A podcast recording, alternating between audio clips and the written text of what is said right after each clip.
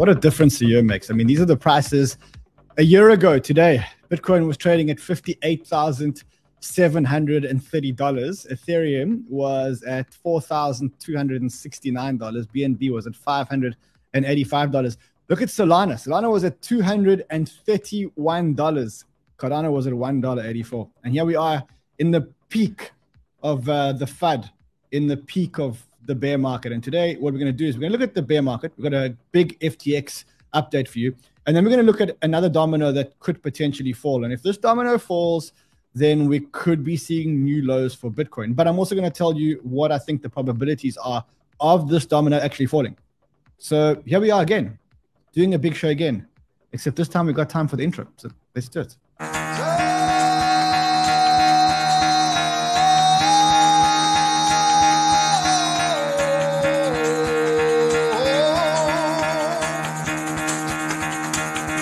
Out of bed, bitch. Go.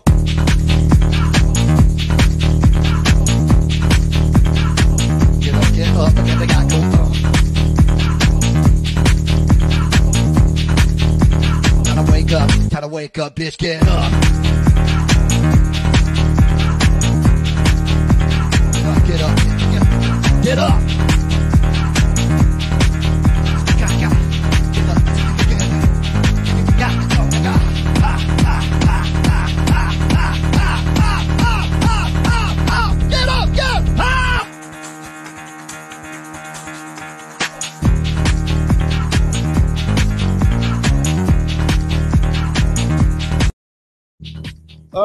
How quickly things change. How did we go from this a year ago to where we are today, where Bitcoin is struggling to hold on to the 16,000 level today? Uh, Ethereum is getting killed. Ethereum was at, was at uh, $1,100 earlier, and that was because the FTX hacker is uh, selling Ethereum and he's buying uh, Bitcoin. We're going to talk about uh, Kevin O'Leary against BitBoy, and I'm actually going to gesture to bring them both onto my show and to iron out their beef um, once and for all on the show. Uh, just a quick look at the other markets. Nasdaq, uh, not doing very much, not doing very much. Uh, and then you got the dollar index getting the dollar getting a bit stronger, 107.7. And the reason why the dollar is getting a bit stronger is because in China right now we have a spike in COVID cases, and that's worrying people in terms of what that means for inflation and reopening of economies. That's what the COVID cases look like in China. What you'll notice though is that the majority of them are actually asymptomatic. The majority of the of the ones, the red ones here, are, are actually asymptomatic uh, cases. So I don't know if this is going to slow down China in terms of their reopening, but that's what's causing the Dixie to to come down, and that brings us to where we are today. So we are here today, Monday. Uh, if you're new to the channel, subscribe to our channel. If you're a regular, thank you, thank you, thank you, thank you, thank you. The amount of love and support that you guys have given us, and I mean, our views, our subscribers have absolutely exploded in this downtime. And you know, you know, maybe it's testament to how good our community is, but maybe it's also testament as to how hard we're working. Because I must say, I've never worked harder. Um, even it's a bear market. And you know it's so much harder to make content in a bear market. And especially like, like you know we, we're we're in the space. We've been working hard. You get a scammer like sbf coming into the space and really ruining a whole lot of hard work that we've done for for a long time destroying our community destroying a lot of investors and stuff like that.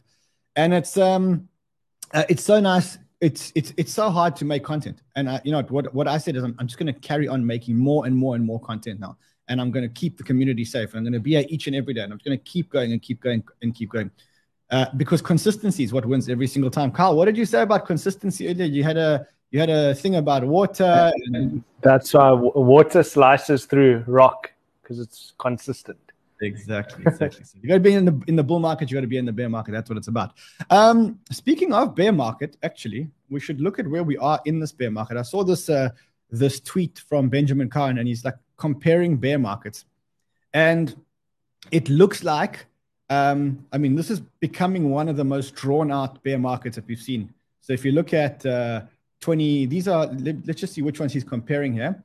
He's comparing, uh, okay, all the all the bear markets are 2015, 2017, etc. And we are the green ones. So what we can see is that our bear market has been almost, I mean, it's the second longest bear market that we've had. Um, and it hasn't gone down as badly as some of the other bear markets. And I saw this tweet here from uh, Charlie Bilello, and he's looking at the major Bitcoin corrections. What you can see is that now Bitcoin's down 77% from the high, but there have been times when it's gone down lower. So, like in 2017, 2018, it went, it went 84% below the high. Uh, in 2011, it went 94%, and in 2010, it also went 94%. So this is this is up there, but it's not the worst correction that we've ever had. And I want to remind you, for those of you who weren't here in 2019, 2018, 2019, yes, the correction was wasn't as brutal. We never had these big centralized players ex- imploding, and we never had um, such a big quantity of collapses. But in 2017 and 2018, we never knew if crypto was going to be a thing. Like we didn't know if there was going to be adoption. Ethereum didn't work. Bitcoin, no one was using Bitcoin, and we didn't know whether crypto was going to be a thing. And that's what made a lot of people tap out. Now we pretty much know for sure that Bitcoin's a thing, Ethereum's a thing, Polygon Matic is a thing, Solana is a thing. We know this. We know this for sure. We know this for certain. And it's just a case of riding out the cycle and riding out these mass liquidations. And one of the things we're going to talk about today is what are the potential mass liquidations that could still come? Because there are a couple that could still come, and one of them may actually be imminent. And if it happens, well, then what actually happens? What happens there? So that's the the drops from all time highs. Um, also, I saw this. These are Bitcoin returns from 2010 to 2022, and what you can see is in most years we've had great returns, um, but some years we've had down down years. We've had one, two, and this is the third year so far where we've been down. But otherwise, in the 13 year history that, well, the 13, 12, 1, 2, 3, 4, 5, 6, 7, 8, 9, 10, 11, 12, 13, 13 years, we've only had three down years. So it just shows that let's just ride out the cycle and, and, and see what's going on. There are some other signs. Um, for the first time since March 2020, over 50% of Bitcoin holders are losing money in their positions. Um, that is the net unrealized uh, P&Ls. And what you can see is that there's only been twice where it's been worse, and that was in 2015, 62, they were down 62%, and in 2018 it was down 55%. So we're almost at the bottom when it comes to that metric over there. Um, also, I saw this tweet by William Clemente who said, you know, if, if you wanted to look at four charts that explain that Bitcoin is fine, the first chart is that long-term holders are actually doubling down, which is which is a great sign. The the and um and they're doubling down even though they're at losses. So they're kind of saying, look, even though we're at losses, we're, we now believe so much in this technology that we're actually going to double down as opposed to cut the losses. Now, in previous bear markets, they've held, held, held, held, held. And eventually, what they did was they cut their losses. In this bear market, what they're doing is they're actually adding to their positions. They're not the only ones adding. Small Bitcoin holders are also adding, the 0.1% Bitcoin holders are also adding. Blocks obviously continue to be added, and active addresses are also making higher lows, and new addresses are making uh, big highs. And again, if you think this is scary, then just imagine 2014 when Mt. Gox was hacked. And the stats around Mt. Gox look something like this. So in Mt. Gox, 70%, uh, it. Gox was 70% of the trading volume. FTX was only 10%. FTX is way worse on an absolute basis, but on a relative basis, Mt. Gox was actually much worse. And at the time, no one knew if Bitcoin was going to survive, and no vendors accepted Bitcoin etc., etc. So this this bear market, as brutal as it is, as much as that we're going through the eye of the storm and there liquidations after liquidations, and we're going through the big great unleveraging or deleveraging or whatever you want to call it. Well, it's not as bad as it was in 2014. And it's actually not even as bad as it was in 2018 and 2019. And what I know for sure is that those people that managed to stick it out and didn't get wrecked by boredom and by slow pains, like down a little bit every single day, and by more and more and more reasons not to believe in crypto. Those that stayed, every single person that I know that stayed in the market actually made money. And th- those that made the most money were the ones that actually had the balls to deploy in a time like now, when when um, in a time like now when it feels the most uncomfortable. And I was sitting earlier today with a team. It's like, do you buy anything now? Everyone's going, you know, it really feels so uncomfortable. Truth is, if you're not buying when it feels so uncomfortable, if you're not dollar cost averaging when it feels this uncomfortable, what are you waiting for? Generally, the more uncomfortable that it feels, the more you should be deploying or the more you should be dollar cost averaging it. And the truth is, I am, you know, I'm nearly at the end of my dry powder, but this is a great opportunity for me to dollar cost average in, specifically if, if we get one or two more liquidations. So that's how that's how you can call it. Uh, I know the mood there is not great. I know fear and greed is, you know, th- the mood's not great. Fear and greed is at, is at extreme fear. Um, people are fighting with each other on Twitter. I mean, you got BitBoy and Kevin O'Leary. You got Vitalik fighting with Paul Graham. You've got everyone's fighting with everybody. Sentiment's not cool. Sentiment in the comments is not cool. Sentiment in the tweets is not cool. But that's exactly what this bear market is about. And the bear market will end and the technology will triumph. And when it does, you're going to wish you would have bought when everybody was fighting, uh, fighting this. All right, let's let's let's get a quick um, FTX update. So, uh, where are we with FTX? I don't want to talk too much more about FTX. We'll talk about FTX today, and maybe we'll talk about FTX tomorrow. But then I want to stop talking about FTX because I think we've discussed the topic ad nauseum. It's enough. It's enough. We know. We all know Sam was a con artist. We all know that pro- probably nothing's going to happen to Sam. We know that. Uh, we must just move on. We know he was a con artist. Um, uh, some of my friends who actually live in Bahamas confirmed that he is in the Bahamas. They saw him. So he is in the Bahamas and he's not surrounded by police and he is walking around as normal. So, yeah. So they now, where are they? So there's the bankruptcy filing, which is has shown that the top 50 creditors owned or are, owed $3 billion uh, by FTX. You know what makes me really sad here? I literally tweeted before all of this shit and I said, get your money out of FTX. And and I said, this is financial advice. And there are still people that didn't listen. The tweet got 20,000 likes, 20,000, whatever, thousands of retweets. And there are still people that kept 226 million, 203 million, 174 million, 160 million, 131 million on the exchange.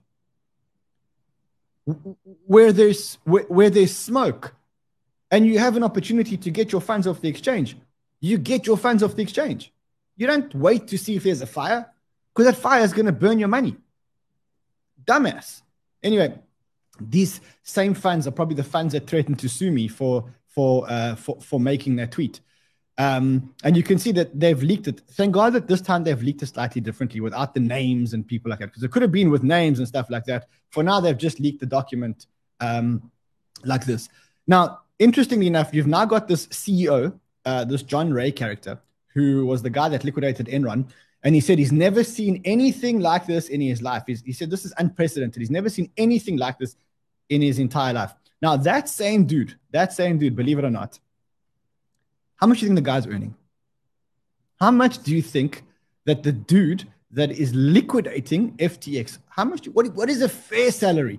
James, what do you think the guy's earning? Like, if I would say to James, what's a fair salary for going to liquidate uh, uh, FTX? What, what would you charge an hour? What do you think is fair? Yeah, well, you're the CEO. You got to liquidate it. You got you got to you got to put it into Chapter 11, and you got to make sure that that you trade out of it or you liquidate it. What do you think it's worth? Ten thousand dollars a month. No, well, this guy's earning thirteen hundred dollars an hour. Okay, so thirteen hundred dollars an hour. Say the dude's working eight hours a day. Okay, if he's working eight hours a day, what these guys usually do is they cheat about their hours, like lawyers. All lawyers. That's half a don't you- day. Don't you know? Don't you know the joke about the lawyer? Don't you know the the, the, the, the joke about the lawyer? So the lawyer goes to, the lawyer dies, and he goes to heaven. And what's what's the at the gate there? Who do you meet? Saint Peter, Saint Paul. Who do you meet at heaven's gate? Yeah. So Saint so he goes to Saint Peter. Saint Peter looks at him and goes. Guy looks at uh, the lawyer looks at Saint Peter. Saint Peter looks at him and goes. The guy goes, Saint Peter, it's not my time. What am I doing here? He says, Bro, judging by the number of hours you built, I thought you were 96. but all lawyers are like that, bro. All lawyers are like that. So don't don't think that. Don't think that. all lawyers are like that. If you are if you if you are a lawyer, if you are a lawyer uh, watching watching this, um, you know I'm right. Come on, you know I'm right. Anyway, dude's charging thirteen hundred dollars an hour to liquidate FTX. Thirteen hundred dollars an hour, thirteen thousand dollars a day, two hundred fifty thousand dollars a month. I think it's a fair deal. I think it's a fair deal. Now, what he's saying is, he's saying, look, I mean, right now, he's saying, look, exchanges should be aware that certain funds transferred from FTX Global and related debtors without authorization um, are are being transferred to them through intermediate wallets, and he's warning exchanges to take all measures to secure these funds. He's saying they need to be returned to the bankruptcy estate, which is the first uh, sign that there may be some clawbacks. If, but I don't think the clawbacks are going to be for people that invested in FTX. I think it's for people that got preferential treatment, creditors, debtors, and investors. They may get clawed back if they were actually paid anything. And I think that probably relates to Sam and to a couple of his friends. Anyway, long story short, have the biggest catastrophe, uh, financial catastrophe that the United States has seen. It's a very, very, very, very, very prominent don't contributor to the Democrats. Very prominent, received favorable treatment um, from the Democrats. And now the Democrats have to do something. They have to do something. What do you do if you're a Democrat? What do you do if you are a Democrat and this guy was your biggest donor and his parents are good donors and whatever else? And this guy runs the biggest financial fraud of our generation.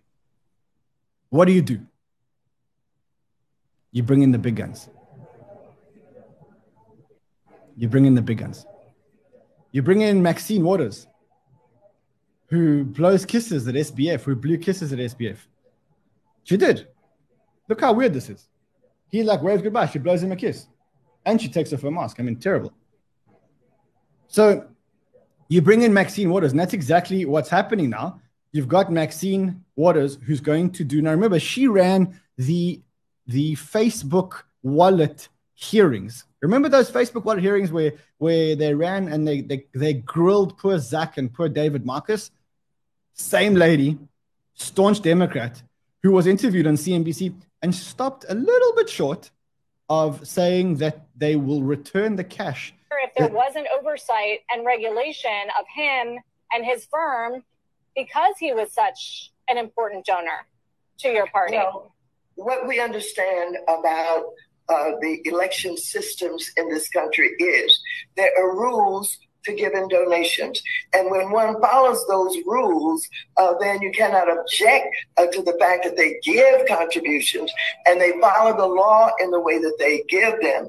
Uh, but as I understand it, without the investigation having gone on, that there were contributions made to Democrats and Republicans. And certainly uh, those contributions may have been done in an attempt to influence. Uh, but of course, we have to deal with that as uh, regulators and uh, as. Uh, so she said, look, she said Democrats and Republicans. They're all Democrats, bro.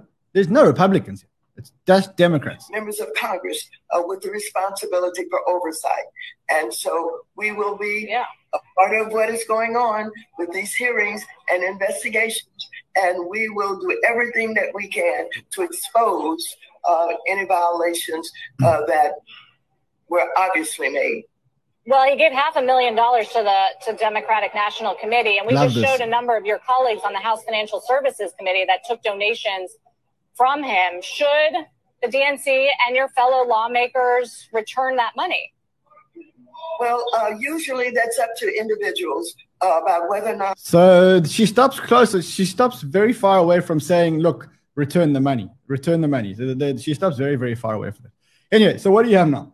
You have this hearing that's happening sometime in December. We don't know if SBF's going to attend. Wonder. We should start a betting market on whether SBF will attend the hearing or not attend the hearing. Because I got a feeling if the minute he walks into the United States, he gets arrested. I hope so. Maybe it's a wish. Maybe it's a, it's a, it's a, it's a theory. Now, meantime, you got this hacker who stole all the funds from FTX. Not, there's a lot of hackers out there. And if you want to go read ZachXBT's thread, he clarifies, if you're interested in addresses, he clarifies which are the good hackers, the white hat hackers, and which are the black hat hackers. So go and check out his tweets if you really care about stuff like that. But the thing that we are seeing now is not only was this hacker dumb enough to trade everything into ETH, but now he's gone, he's traded everything out of ETH and he's starting to trade out of ETH and he's starting to go into Bitcoin. Now, what that's done is it's hit the price the price of ETH. So I was watching the price of ETH earlier, one one three six. The reason why that's happening is because this, this hacker is is uh, busy um, dumping all his um, uh, ETH and buying renBTC and uh, and stuff like that. So and he's doing it with much smaller wallets and he's using decentralized exchanges. So SBF said he's he's he's narrowed down the potential FTX hacker to one of eight people. One of eight people is is he says can can be could be the FTX hacker. I wonder I wonder if I'll ever get the bottom of it. Um. Anyway, I don't want. Let's not talk about FTX anymore, okay? Unless there's something huge. Let's try and we've spoken about a lot. It's time to move on. Speaking about it more is not going to help. Uh, if there is news, I'll cover the news, but otherwise, I'm going to avoid ruining everyone's day. It's like when Luna happened. You know, eventually we, I did the debrief. We spoke about what we learned. I think we've all learned here. We've all learned that centralized players don't work in a decentralized world. Um, we've learned that all the failures in decentralization, all the failures in blockchain technology have actually been because of centralized players. Not all, except all but one. Luna was a was a failure of a, a decentralized player. But I guess now it's time for us to move on. And it's time for us to learn how to make money from this situation. That's what we're going to be doing now. We're going to, to move on. We can't cry over spilt milk. We had our pity party for a week. We spent a week mourning our losses and everything else. Um, now it's time to move on and to look at what else could be happening in this industry and what's the biggest domino now that could fall. The next domino is this domino over here. Now, Ryan Selkis from Messari is someone who's pretty credible in the space. And he says, I'm not expecting this to be a good week for Genesis creditors or Grayscale investors or DCG at all. Hope I'm wrong. Hang in there, fam. Now, this guy has been super, super, super vocal.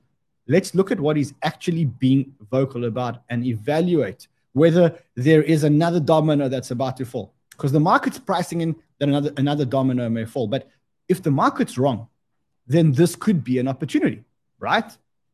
Right. So let me show you what this domino is. So the domino all revolves around DCG. Okay. What is DCG? DCG is Digital Currency Group. It was founded by a guy called Barry Silbert. Barry Silbert's been a very, very, very early investor in crypto. And these guys have been, I think, one of the best investors in the space. Okay. They've they, they own companies like Genesis, Grayscale, Coindesk, Foundry. In fact, let's just go forward and you can see you can see more. I don't know why that happened. Um, let me take you to their portfolio. You can look at their portfolio. This is their portfolio. Look how many big names, big name companies these guys own. The biggest of the, the biggest they own. They own Circle, they own Coindesk, they own coin shares in Coinbase, they own CoinList.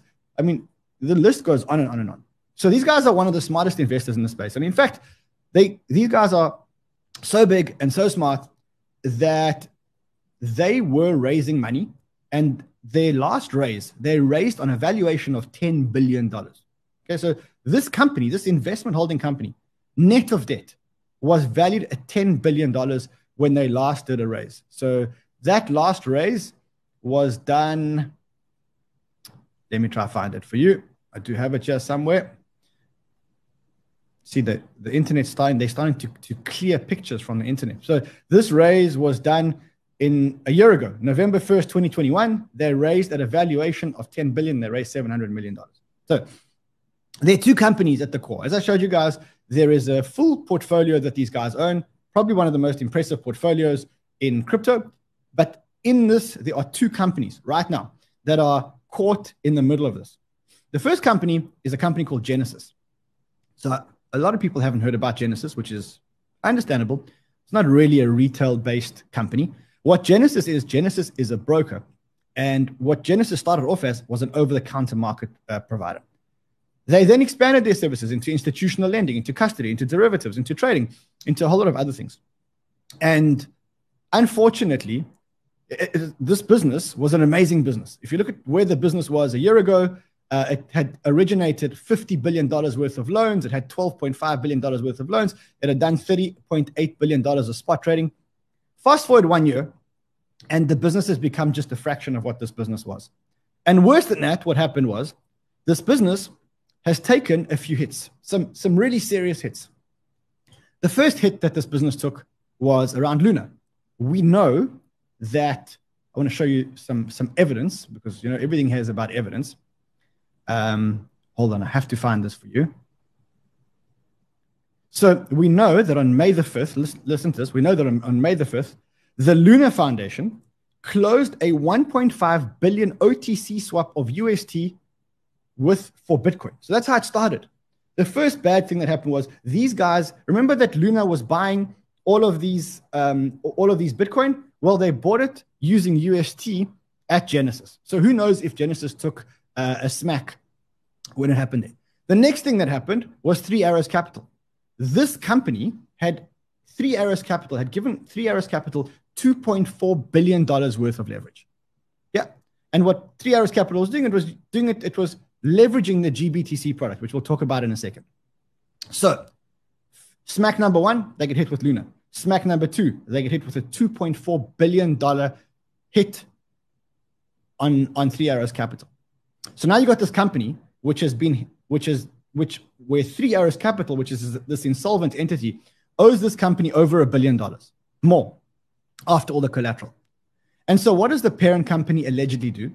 Removes the debt or, or the claim off the balance sheet. So DCG said, hold on a second, we'll give you, we'll bail you out. Here's a billion dollars, and we'll take the Three Arrows Capital debt. So now you've got Digital Currency Group, and Digital Currency Group now have this $1 billion claim against Three Arrows Capital, and they've given the money to Genesis. What does, what does Genesis do? Genesis continues to trade, and they get hit by a third hit, which is FTX.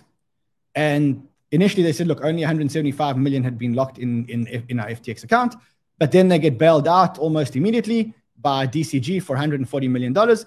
And then what we find out is that Genesis is halt, halted withdrawals and halted lo- loan um, loan uh, originations. And that's cool because remember, as I said to you, Genesis, uh, uh, DCG own a whole lot of companies. Genesis is just one of those companies. The only problem is that they gave Genesis $1 billion to bail them out last time. And now this claim against the liquidator is sitting, or the Three Arrows liquidator is sitting on the balance sheet of DCG. So now, any, so now you've got Genesis potentially going bankrupt, and you've got both Genesis and DCG going out to try and raise money. And the problem is that what we're hearing from the market is that right now the capital raise isn't going very well. We know that DCG needs, needed to raise money, and they were doing it in one of two ways. The first way is they were trying to raise capital for Genesis. From what we're hearing, there's not much interest for the Genesis for the, to raise. No one wants to invest in Genesis. Okay, cool, no problem. Then invest in the mother company, invest in DCG. Remember, this company was valued at $10 billion. So surely they in the peak of the bull market they were they were valued at 10 billion dollars so surely surely surely these guys can raise a billion dollars which they need to fill the hole which they said they needed by monday they needed a billion dollars. Only problem is that valuations have come down and nobody wants to touch these guys. And the market is now very very very scared of crypto. And so they are really really really struggling to raise a billion dollars. This is where the story gets a little bit more juicy. Another one of the investments in the in the uh, by DCG is a company called Grayscale. We've spoken about Grayscale a lot, but what Grayscale essentially is, it's a company that sets up trusts which allow investors to invest in crypto assets using by selling shares in the trust. So for companies that don't want to hold actual crypto, for companies that want to own shares instead of crypto, for retail investors that don't want to hold crypto, don't want to hold their keys, don't want to open Coinbase accounts, they created a product where you could just buy shares in a trust, and that represented your ownership of crypto. Now, this company, this grayscale company, um, today is one of the biggest holders of Bitcoin in the world. They own about 3% of the world's Bitcoin. In fact, they own 634,000 Bitcoin in this trust. Okay, so that's that's and they, they have other trusts. They have Ethereum, they have Near Protocol, they have a whole lot of other trusts. Over the weekend, there were a whole lot of rumors and speculation because now people are getting very, very nervous. And they said to Grayscale, hey, Grayscale, publish proof of reserve. You say that you have 635,000 uh, uh, Bitcoin. Okay, show us. Show us that the fact that you have that you have 635,000 Bitcoin. And instead of actually showing a proof of reserve, what Grayscale did was they came out and they said, We're not showing anybody proof of reserves. And the reason why we won't show proof of reserves is because we don't want people to know, we don't want people to know where, where our Bitcoin are, because that, that makes you a hack target. And to be honest, I kind of understand it. If I was holding 635,000 Bitcoin, I'd be very quiet about which addresses they're in because I just don't want people to start targeting my wallets, to start finding a way to to to to hack the wallets. Um, so that blew up over the weekend. You had people like Bitfinex complaining about it. You had people like Mike Dudas complaining about it. And then what happens? Coinbase Custody publishes a letter today which shows that they are actually custodying the right amount of Bitcoin and the right amount of Ethereum for Grayscale. So that risk is now off the table. The fact that Grayscale doesn't have its reserves is off the table. Okay, it's off the table, which is great because right now this these um, uh, GBTC is trading at a huge discount. In fact, let's quickly look at the discount. It's like over 40%. So the discount is now at 45.2%. You can buy GBTC shares at 45% less. And now you know for sure because Coinbase has come out and told you, look, we're, we're actually holding this Bitcoin. We, we here's a letter. The letter says we're actually holding this Bitcoin. So people are people who were scared that there's no Bitcoin, well, that fear is now out the window. The only problem is that right now, DCG are trying to convert the Grayscale Trust into an ETF. They've, they've, they're suing the SEC and they're trying to convert the, Grayscale, the Grayscale Trust into an ETF. At the same time, though, they need money. DCG need money. They need a billion dollars. Where can they get a billion dollars from? Where would you get a billion dollars? You can either raise money in Genesis, or you could raise money in the DCG holding company, or you may realize, or you may know, that DCG own a whole lot of GBTC shares. They own 28,080, sorry, 28 million and 80 GBTC shares, which means that Digital Currency Group own about $280 million worth of GBTC shares. The only problem is that if they sell those GBTC shares in the market right now, they're going to sell them at a 45% discount. And so, one option for them to go and raise their billion dollars is to actually go and sell these shares, drive the share price down to an 80% discount, and get it gone. The second way for them to raise capital is to liquidate the trust. Now, right now, you can't liquidate the trust because the provisions don't allow people to liquidate the trust. But what they can do is that they can go to the SEC and they could apply for what's called Reg M relief. And the Reg M relief would allow them to liquidate the trust. Now, I think that we don't want them to liquidate the trust because if they liquidate the trust, all those Bitcoin are starting to hit the market or will be available to hit the market. And so, regardless of what you think of DCG and Barry Silbert, you want Barry Silbert to raise a billion dollars. Because if he doesn't, then he may do desperate things. And desperate things could mean liquidating the trust. It could mean that. Ryan Selkis says, look, you know, liquidate the trust. Um, I said, I, I, pushed back. I said, do we really want all the Bitcoin on the market? He said, it won't hit the market if the SEC approves in kind redemptions. To which I said, look, a large portion of those would be hitting the market. So I think right now, for stability, we think that the trust should remain a trust and that people won't be able to share it. And those people that have balls, go and buy yourself some GBTC shares. And one day this thing will resolve itself and you'll and the discount will eventually close. It's inevitable. It has to happen. I just don't know how long it's going to take before it happens. But if your view is long term, that's it. Someone says loan him a billion dollars. Problem is that, that I blew myself up on Luna. So no have, no have, no have, no have, no have, no have billion dollar, no have billion dollar. Anyway, so regardless of, of, of, of where you are right now, let, let's take stock. Genesis, bad shape, but they can liquidate Genesis. DCG has a $1 billion hole potentially in its balance sheet and it's struggling to raise money right now. We need DCG to raise money. I think that they will raise money. If they don't raise money, what they could do is they could start selling their GBTC shares. If they did that, if they did that, they could sell their GBTC, their GBTC shares at what is today a 45% discount, but it's only going to get worse if they start selling, which is what the market's actually starting to price in India. And so what I think is going to happen is, what I hope is going to happen is they raise money because if not, they may go to extreme cases and liquidate the trust. Another thing which they can do, which no one's talking about, is they've got all these assets. Start selling some of the assets. Hey, you own X percent of Abra, sell 10% of Abra. Yes, you're not going to get a good price or whatever. You own BitGo, you own Bitmark, you own BitOasis, you own Bitwala, you own Blockstream. Sell, sell, sell, sell pieces of each thing.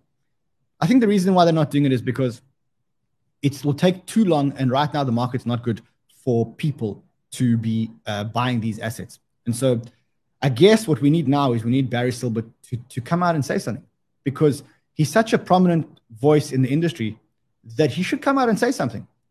And the problem is that they're not. They're repeating SBF type behavior.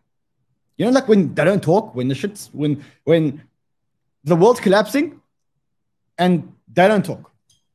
And people are seeing this. People are seeing this. They're saying, look, hey, Grayscale, DCG, Barry Silbert, pretty quiet over there. Grayscale writes a tweet just about every day and hasn't since the pre FTX bankruptcy on November 8th. None of these accounts have acknowledged the events of the past week. Unusually quiet. Are you guys doing all right? So that's that's the, the situation. Also, I mean, the worst thing that they're doing is that they've now removed this who we are page off their website. I mean, I went to look at this and they removed, there's no more who we are. Look, it's gone. Gone. I think, again, centralized players, and specifically the size of Barry Silbert and DCG, have a responsibility to the industry, specifically if you're the biggest holder of Bitcoin and you really believe in this industry, come out and say something. Tell us what you're doing. Give us some something. But this silence, we know how this ends. Do Kwon went quiet. Alex Mashinsky went quiet. SBF went quiet. Barry Silbert, don't go quiet on us, bro. Say something. Do something. Do something. Say something. I don't know. Anyway, so that's the story. We'll keep you updated with uh, we'll keep you updated with what's going on. I did actually reach out to Barry last night.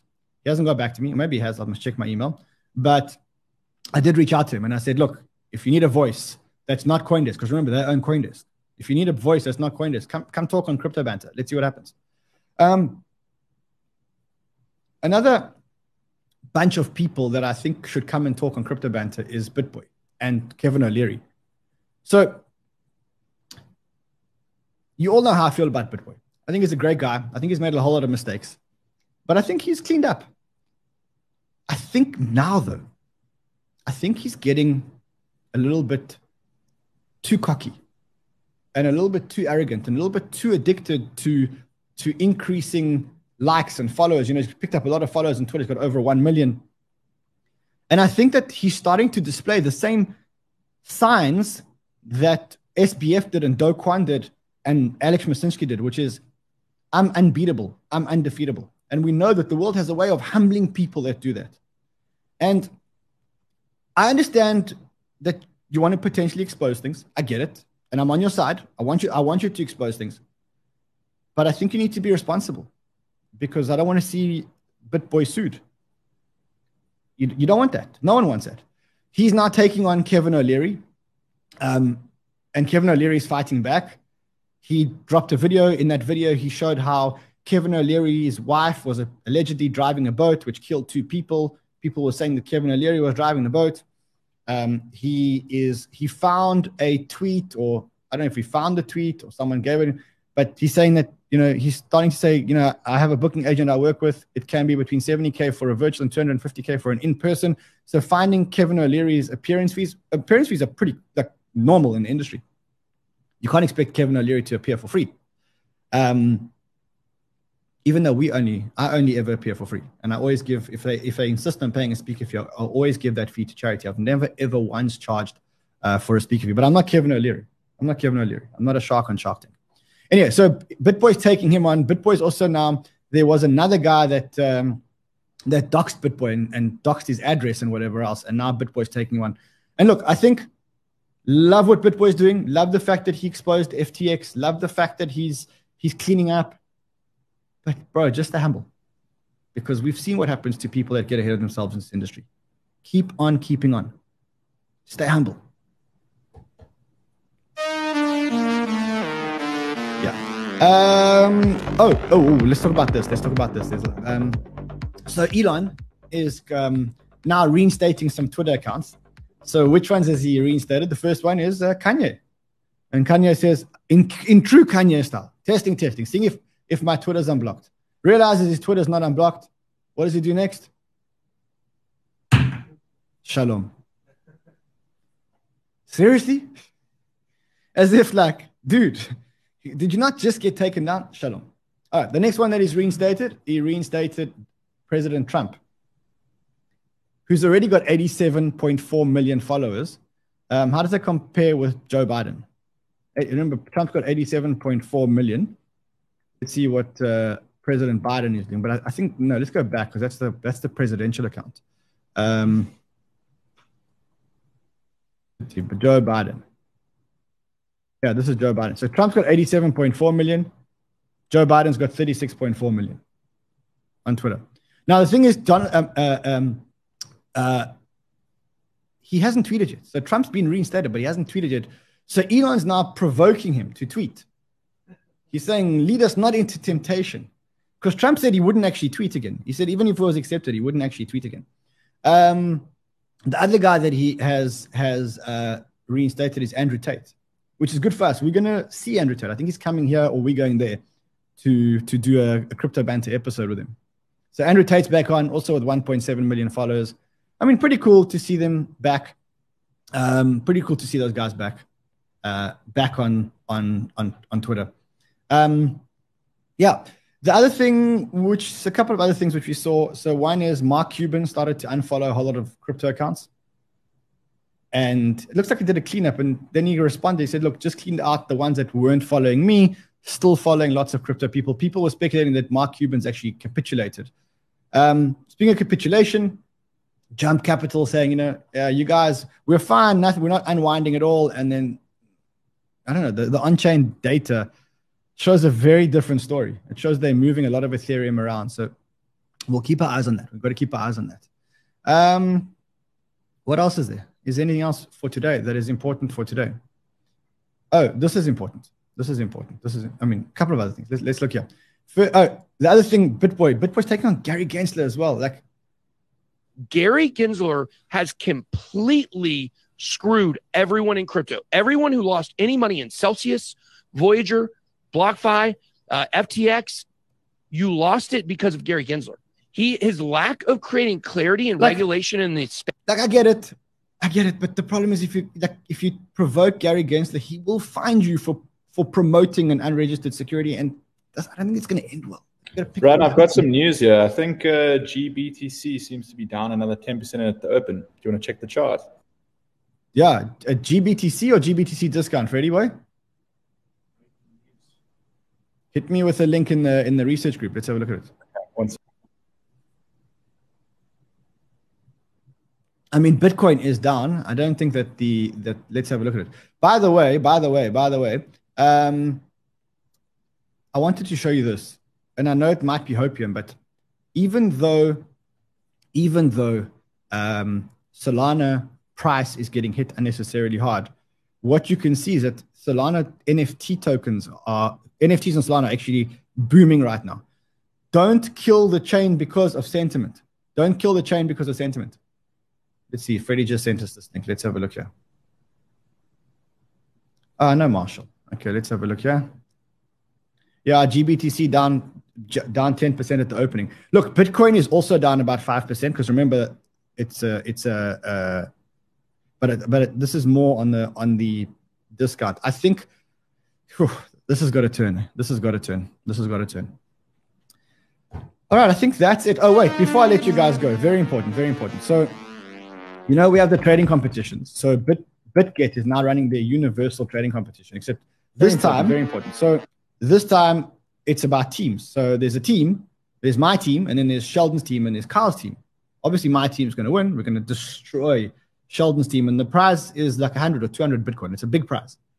So if you want to join my team, my team, if you would like to join my team and not join Carl's team or Sheldon's team, the winning team, if you want to join the winning team, then there is the link. It started yesterday and it finishes the same day as the Soccer World Cup. So we're going to start uh, trading because we're going to win this because we're going to win we're going to win 100 Bitcoin and when we do win 100 Bitcoin, we're going to share it between the members of the team and it's going to be amazing. And we will maybe give Carl and Sheldon a little tip. We'll give them like 0.1 Bitcoin each. Just 0.1 Bitcoin for Carl, 0.1 Bitcoin for Sheldon. Just 0.1 and 0.1.